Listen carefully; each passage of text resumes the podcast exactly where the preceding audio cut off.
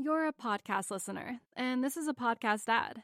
Reach great listeners like yourself with podcast advertising from Libsyn Ads. Choose from hundreds of top podcasts offering host endorsements, or run a reproduced ad like this one across thousands of shows to reach your target audience with Libsyn Ads. Go to libsynads.com now. That's L I B S Y N ads.com.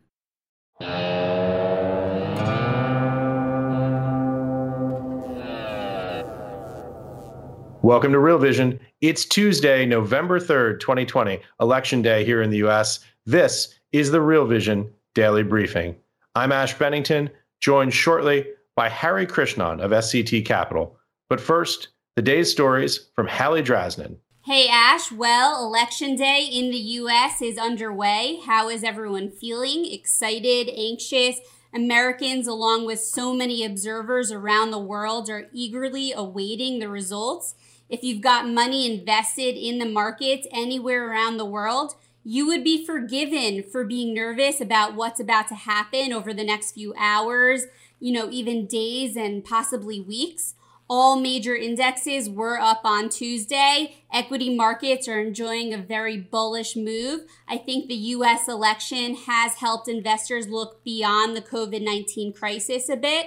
European and Asian markets were also higher. There is so much uncertainty around the vote due to the unprecedented nature of this year. Let's tick through it. It's taking place during a once in a generation pandemic. We're expected to see record high turnout. We're seeing more early voting than ever before.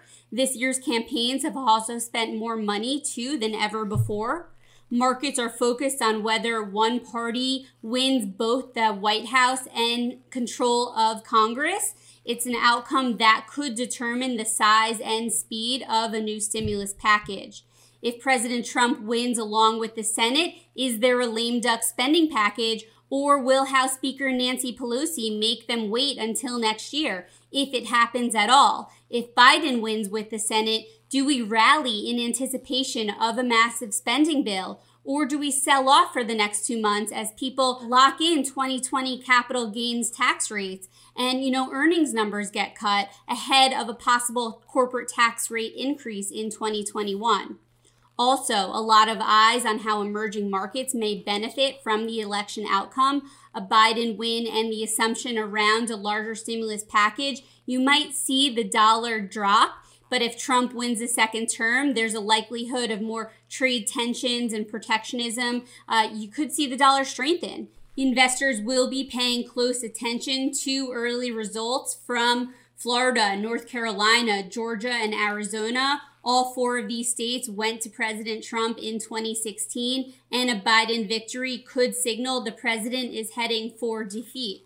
Uh, you know, markets will react accordingly, I think, if Biden wins one or more of these states. All of this should really be in the bag by the time European markets are set to trade. Attention will then also turn to Michigan, Pennsylvania, and Wisconsin. These states are expected to take longer to count their votes, you know, given the volume of mail in ballots. The worst case scenario, of course, could be a contested outcome with some kinds of legal challenge, then not only do we see an end to this market rally, but volatility will increase. So, to be continued, folks. In other news, a stunning turnaround for Ant Group. China's largest financial technology company. It was expected to go public on Thursday in a dual listing on both the Hong Kong Stock Exchange and Shanghai Star Market, but it was suspended by Chinese regulators today. The move comes after the People's Bank of China and three other financial regulators summoned Ant co founder and billionaire Jack Ma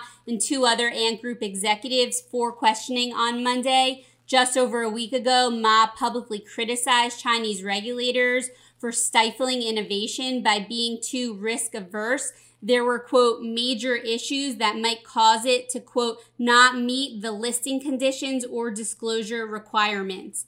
It's a very last minute change. Suspending this late in the IPO process is really unprecedented. This is the first time that Chinese regulators have taken such dramatic actions on the eve of such a large IPO. This exacerbates the brewing conflict between large Chinese tech companies and powerful regulators. Chinese regulators clearly want to put out statements that they're the ones in charge, the ones in control. Ant is likely to adjust the IPO valuation as a result of this and delay its launch date, of course. We reported last week this was going to be the biggest IPO in history at 35 billion. The IPO would have given Ant a market value of about 315 billion based on filings. That's bigger than JP Morgan Chase and you know four times the size of Goldman Sachs.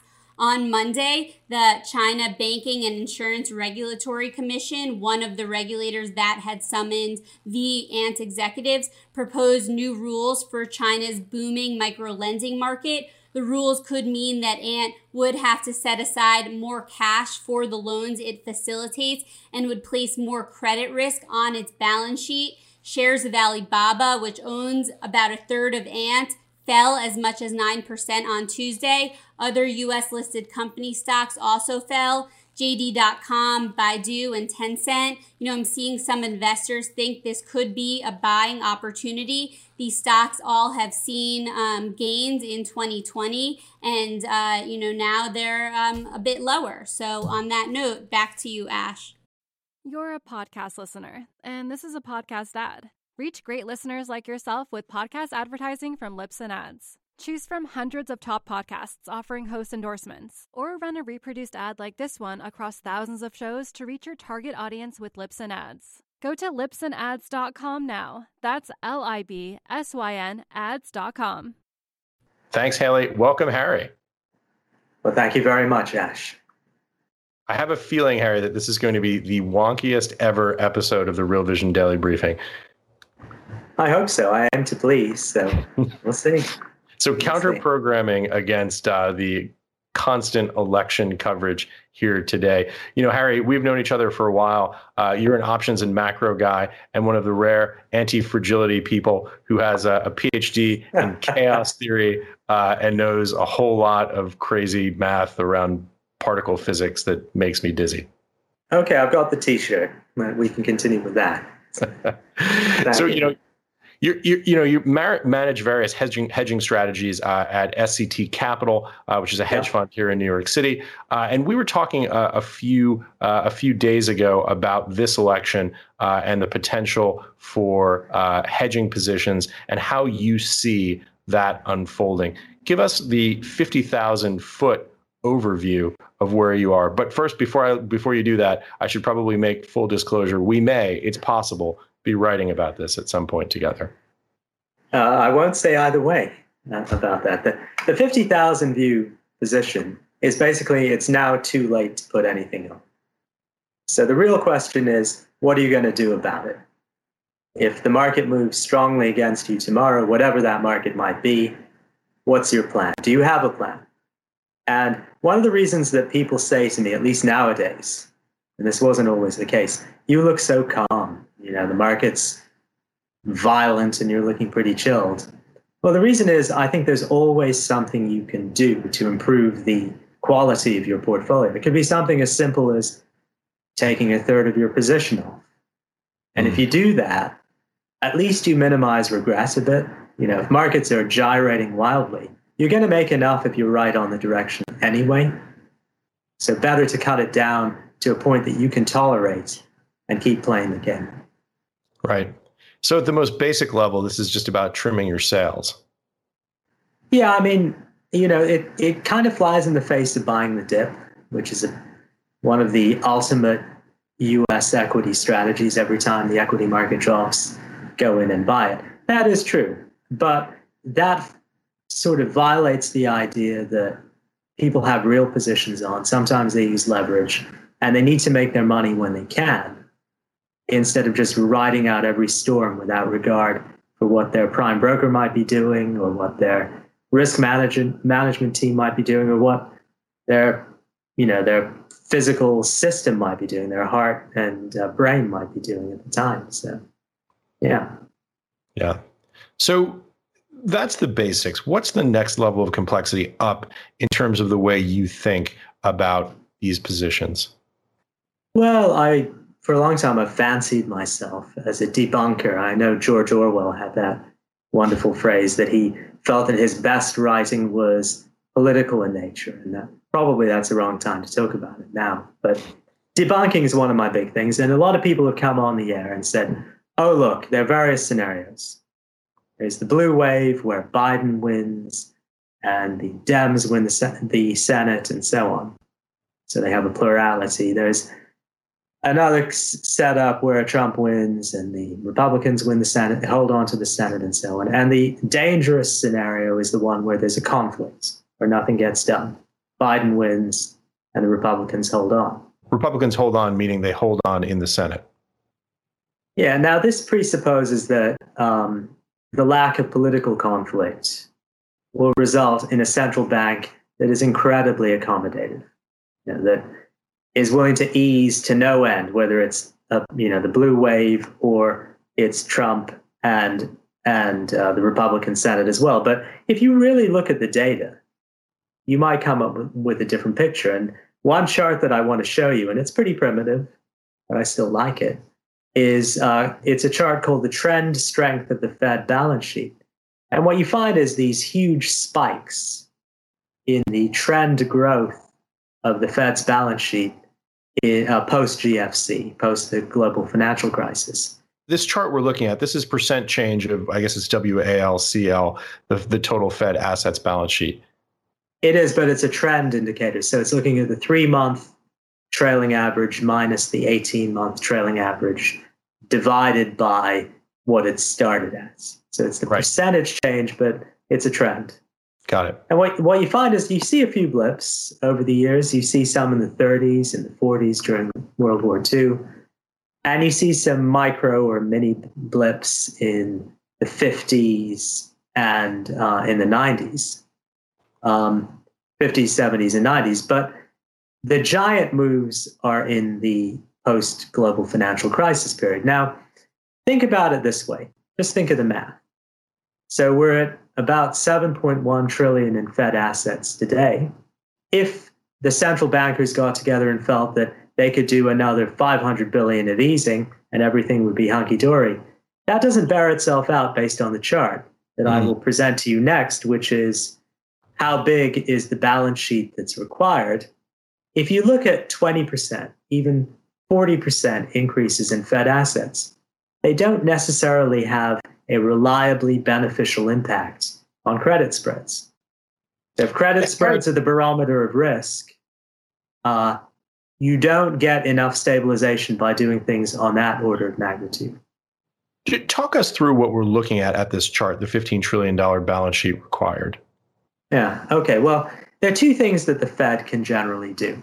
They can monkey with the Fed funds rate, or they can change the size of their balance sheet. Now, the balance sheet of the Fed does increase, it increases naturally. More paper currency is issued on a fairly regular schedule every year. You can look at a natural growth rate. So, really, what I'm interested in is some kind of above trend growth or below trend contraction in Fed assets. And the thesis that I'm putting forward is that that should have an impact on markets. Now, it should only have a, an impact on markets in the median case, not in the extreme case. We cannot say much about um, what's going to happen if the market goes into a terrible spiral and the Fed acts aggressively. We can only say what happened over the years, let's say from 1914 to the present, when the Fed acted beyond a certain natural level of QE expansion. And I think the evidence suggests that when they don't act super aggressively, meaning that they don't add 0.5 times or 50% of what they had on their balance sheet, um, the outcomes are pretty unstable. They're pretty noisy. We don't know what's going to happen. And that's important, especially given that there have been two bouts of pretty extreme quantitative easing over time in layman's terms, if the balance sheet doesn't expand uh, significantly as a percentage of the existing balance sheet, you just don't get the bang for the buck. So it's not just the absolute change. You have to continually increase the, per, the balance sheet by a substantial percentage. You're saying 50% of the existing balance sheet before that impact filters through uh, from a credit easing perspective. Yes, exactly. Um, basically, what I'm saying as well is that the impact of Fed easing, or QE, as I define it, which is just unusual increases in Fed assets, is not reliable unless you really, unless the Fed really pulls on that lever. So um, every time the base level increases, you get this geometrical growth in what the Fed has to do to get the same output. Right. So basically, a law of diminishing return uh, in a geometric sense. Yeah. Well, you said it better than I did. Yeah. Absolutely. Yes, but I can't do the math, so that. Uh... I'm still trying. I mean, chaos theory by its nature is unpredictable. So, very good. okay, so let's keep going. Uh, what's the next step in the thesis? Well, there are various, you know, the way I think about managing money is that you have to manage money over various horizons. Mm. You don't just say, oh, I'm looking to make 10% over the next year. Not if you're a sophisticated uh, hedge fund manager. So I'm going to lock and load and wait for a year and see how I did. Basically, what you want to do is you want to have bets that you put on that will realize themselves, good or bad, over different horizons. This is something I've talked about over the years, which is that there's not only asset diversification, there's also time horizon diversification. So as you contract the horizon, you might say, well, who matters on the long term? And so what I'm what I've argued in the previous two charts is that central banks, credit expansion, the banking system, the velocity of money, these are all factors that need to work their way through the system ignoring sentiment, which is an increasingly important component of things nowadays, but they need to work their way through the system to result in higher asset prices. And I can go into that in great detail, and I'll probably do that in a uh, another diatribe with you on another day. But over shorter horizons, what's really driving the markets? Well, it's positioning, access to credit, and positioning. And now, anecdotally, I've heard a few things. One thing I've heard is that the more retail oriented prime brokerage outfits that support options trading, I will not name names, are being very aggressive about cutting back on their clients' risk limits. That's point number one.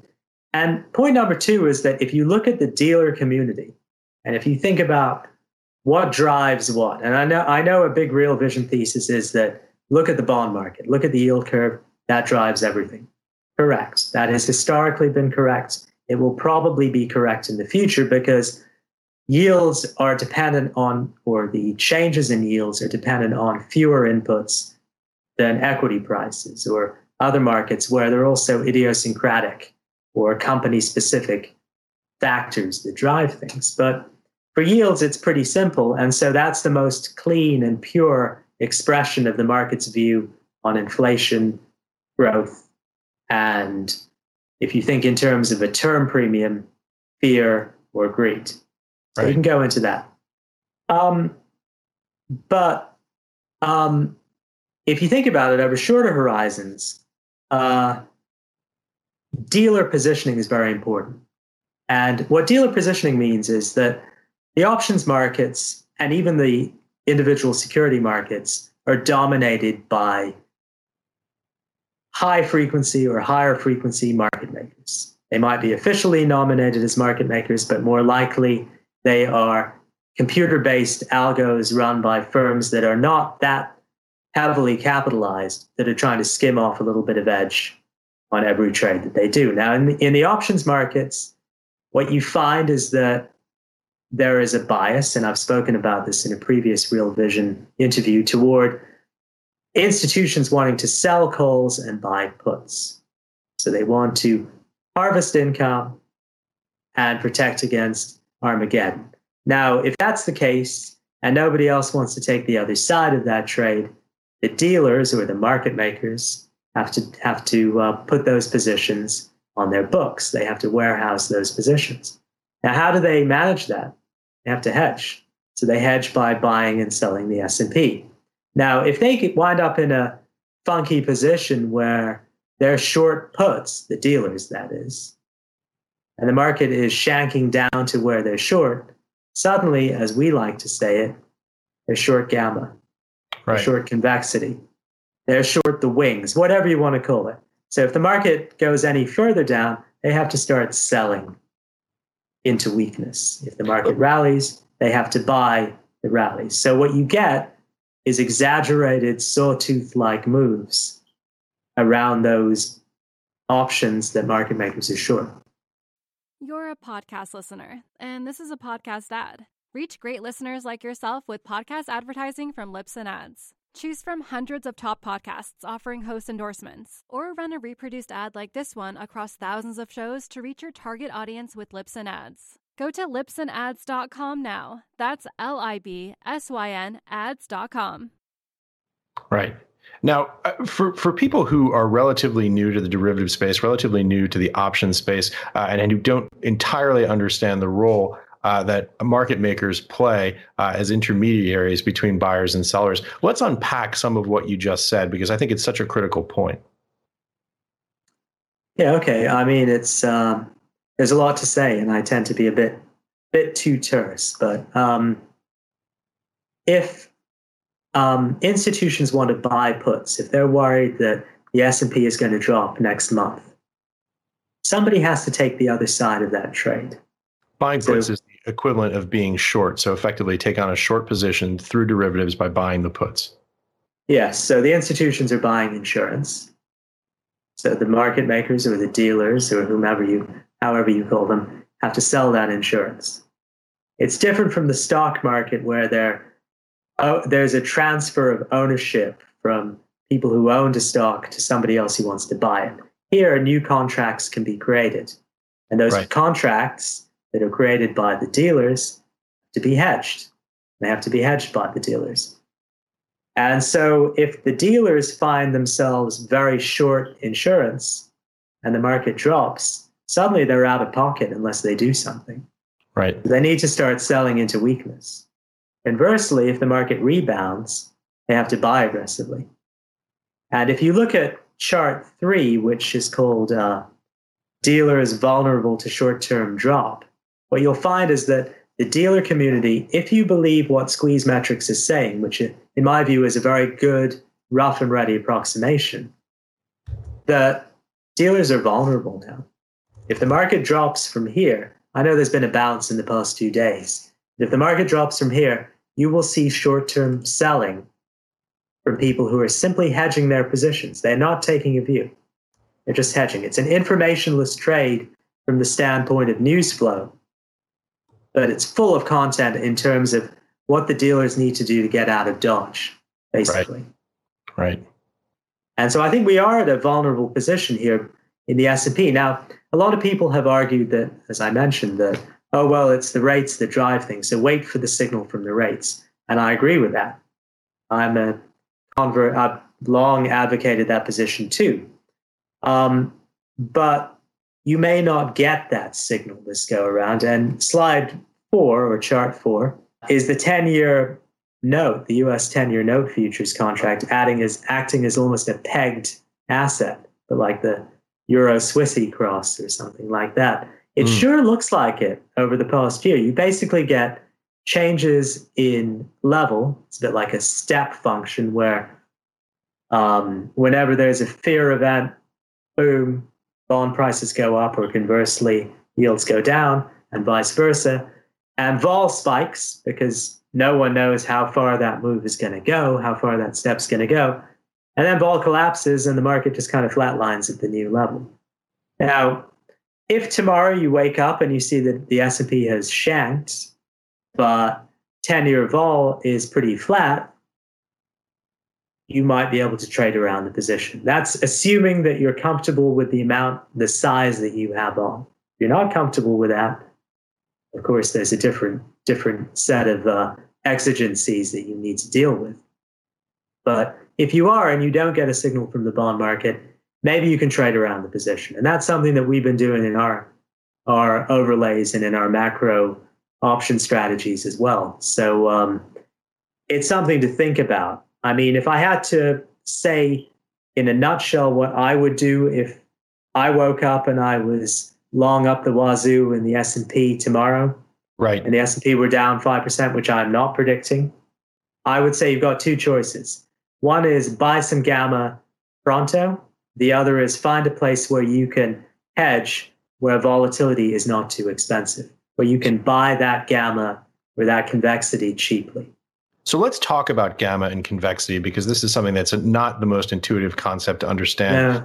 Yeah. So gamma is the rate of change in the delta uh, per single point move in the underlying asset.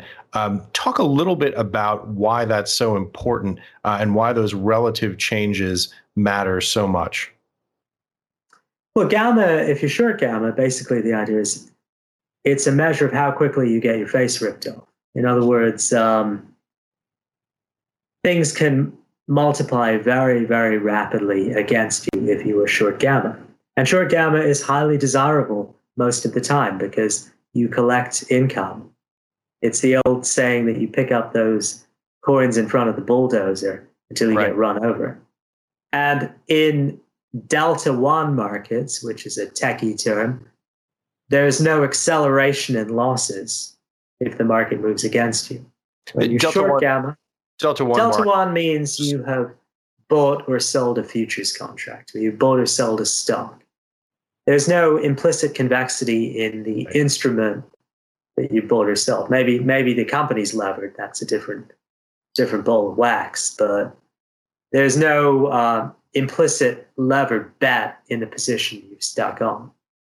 Whereas if you start selling options or buying options, you're either investing in a strategy that will rip your face off at an ever accelerating rate, right. pardon the analogy, or that will uh, be quite beneficial to you at an ever increasing pace. So, um, convexity is very important, and that is the name of the game in the option space. And for those people out there, and you've had one, numerous wonderful guests, you know, Jerry Haworth and various other people, they are gurus or avatars of convexity. They're trying to buy five to one, 10 to one bets that could work in their favor at low cost. And they're willing, they have the patience or the pig headedness or the ego to ride the storms. And you need people like that. You need a mindset like that to be able to really manage those cases where, which are pretty rare, but which can wipe out your performance pretty rapidly because compounded returns are based on never losing too much. You lose too much in one go, you lose 50% from 100, you need to now make 200% just to get back to square one. So compounding is vital in this business and finding sources of gamma is uh, really important. And so that's one one idea that I've got, which is that if you want to trade the S and P gamma in a gamma-tastic way, uh, figure out or try to estimate where the dealers might be vulnerable, and buy protection below that level because it'll bla- it'll kind of blast through. The other idea is look at other markets like the global yield curve markets where volatility actually has been compressed ever since the sequence of spikes is uh, with, with, the most exaggerated one occurring in March 2020, where um, you know 10 year vol went up over 50 from a base of say 10 and now is around five or six. So I think there's some good value buying opportunities if you think there's going to be a break on the post election basis. So if I had to summarize, I'd say Number one, minimize regrets. Cut your risk. Realize that there'll be enough volatility that if you get the direction right, you should be okay. Number two, realize that the S&P could be uber choppy. And so you better be prepared to trade both sides uh, with consideration for burn or the high volatility you'd pay for insurance. And the final one is find other assets, whether it's currencies, uh, or God forbid, I'll sing the Real Vision, the Real Vision um, song sheet, uh, crypto or gold. Find other places that where if the Fed or the central banking system at large has to ease at the same percentage level that they have, there'll be a massive balance sheet beyond what people could have possibly imagined even a few years ago. Yeah. Hari, I have three questions for you about this specific case. So the first is how do you find those price levels? The second is how do you think about the duration when you look at the kink that developed in the in the curve uh, going forward uh, around the election and then the third is how do you think about that asset allocation at the most global level when you think about uh, when you think about risk well that's a great question and one of the issues with the kink in the volatility term structure was that people were very uncertain or investors at large were very uncertain about what the outcome of the election would be and they made the tacit assumption that the election would be decided in November or in early November. And so that created an exaggerated kink. I think as some investors or some agents realized that this may not be decided on the day, not that it's likely, but that, that it was a plausible outcome, some of the volatility risk drifted back into November and December. Now, a lot of people have been confused about this, including myself, but I understand this now, which is that why was it that October volatility was so elevated relative to November when the election was going to take place in November? Why and why is it now that November has picked up and December picked up? Well, remember that the VIX futures, when they settle, are the collective market's estimate of risk over a 30 day forward horizon. So in October, when the VIX futures expired, that 30 day forward horizon for the VIX encapsulated the election. Hmm. So you had this exaggerated kink. And the kink had to go down a little bit over time because things didn't get that bad. I mean, we've had a few sell offs. You know, uh, SEP was down a little bit, October was down a little bit. There were some bad days, horrible days by 2019 standards, but very benign by the standards of Q1 in this year. So eventually, um, I would argue, and this is an obvious thing to say, that given that markets weren't moving that much, you couldn't justify such high levels in terms of price or volatility for the insurance markets, for the options markets. You know, to have a 2% up and down move every day gives you a 30% volatility level, roughly the market's only moving up and down on average 1% a day, there's only so long that dealers or the, the financial community at large is going to support a 30 vol. And so that started drifting down a bit, but vol has remained high in equity markets. It's only gone smashed in other markets like um, rates and to, to a lesser degree in currencies. And so that's what ha- that's that was the reason for the kink, and the kink kind of pushed itself out. And you know, people may have had the mindset that I have, which is you never want to put all of your uh, chips in the next roll of the dice or the next um, roulette spin. You want to stay in the game as long as you can. So that kind of extended the elevation of volatility further out. And so that that would be my uh, interpretation of that. So the the first question uh, was with regard to price level. How do you think about the S and P uh, settling here at the end of the day at thirty three sixty nine? How do you think about those price levels when you're thinking about those contracts? If I'm a purist, I don't think about it much. I mean, I can. I mean, there's a big speech that I've been giving for a long time, and I'll give it again very briefly, which is that there are two ways to think about valuation for the S and P. One way is to think about valuation relative to history. And that's the underpinning um, of price to earnings, price to book, Shiller CAPE, uh, and various other metrics of value. The other way to look at it is the modern view, which is aligned vaguely with MMT and various other things, uh, which says what else is out there? What do these large institutional allocators have as options? What are they trying to generate in terms of returns? And are those rich or cheap? And so imagine a simple minded world where you've got stocks and you've got bonds. That's it. And bonds are egregiously expensive. Not expensive in terms of fair value, but in terms of what they can deliver over some medium to long term horizon for a hold to maturity strategy. So let's stick a zero in there for a lot of the developed markets that forces large institutions into equities to, to meet their return targets. Another good argument, which we have discussed many times offline, Ash, is that there's a relative supply of debt and equity. And anyone who has a strategic asset allocation mandate, whether you believe in that or not, if you believe that enough people do it that way, if right. the supply of debt has expanded dramatically, the only way that equities can keep pace in dollar terms with the dollar supply of debt, given the massive issuance, is for the prices to go up. And that's what we've seen. We've seen a contraction in the supply of shares of equity, if anything. Usually that's pretty much a minor oscillation around zero, but the only way for equities to remain a decent percentage of client of institutional client portfolios is for them to bid up the prices of those things until they hit the target weights. And uh, that's really one of the main factors that's going on here that violates the old fashioned valuation schemes that people were so fixated on until the uh, post GFC regime. Right. I think you just answered questions one and three simultaneously there.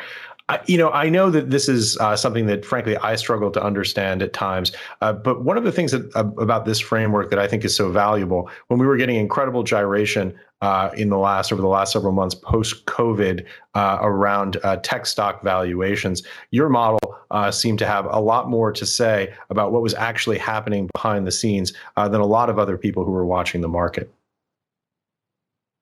Well, I hope so. I mean. Um it's to be fair and to give credit where it's due. They're the philosophical economist who writes these gnarly articles that you really need to go through in detail. He or she inspired me to look into this, which is that you have to look at flows. Flows drive everything.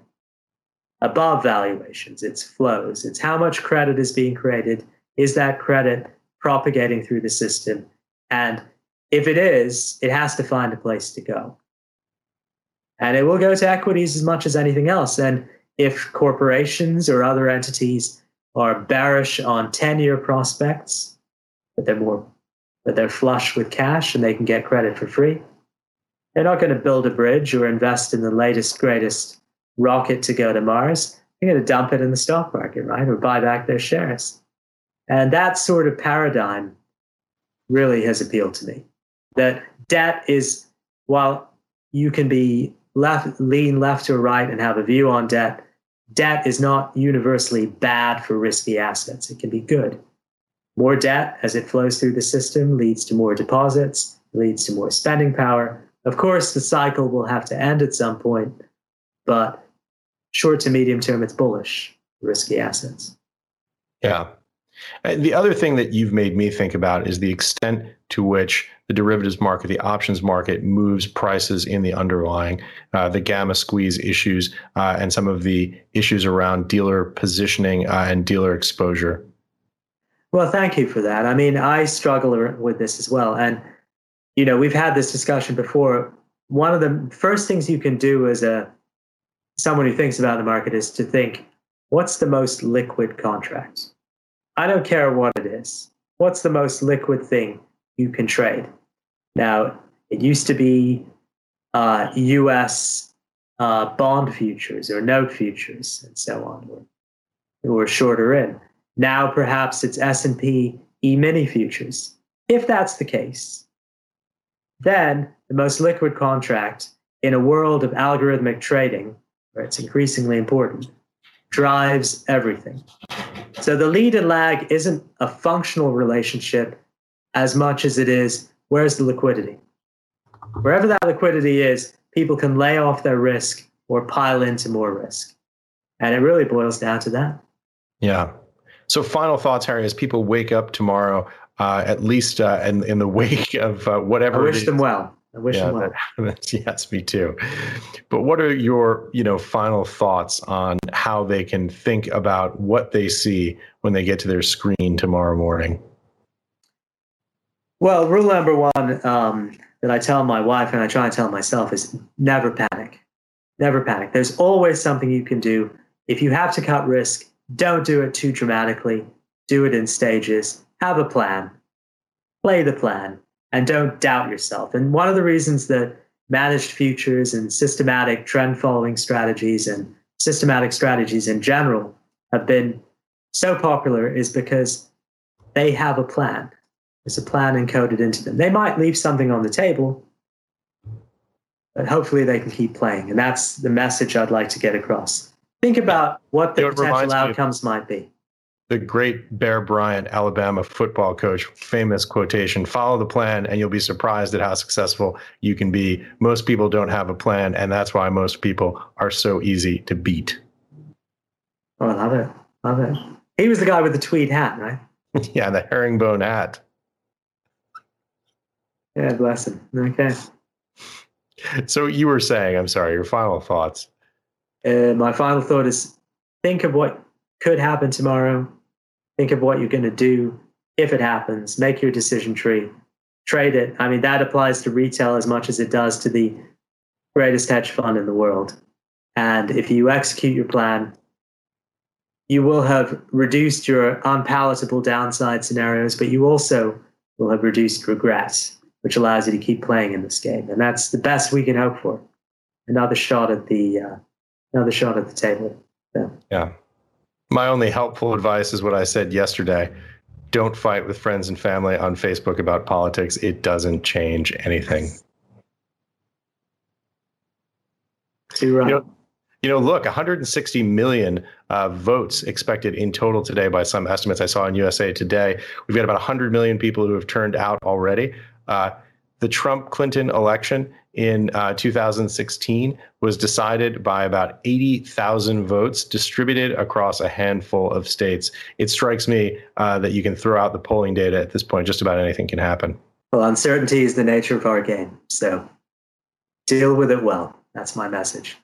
Very well said, Hari. Thanks so much for joining us. My pleasure.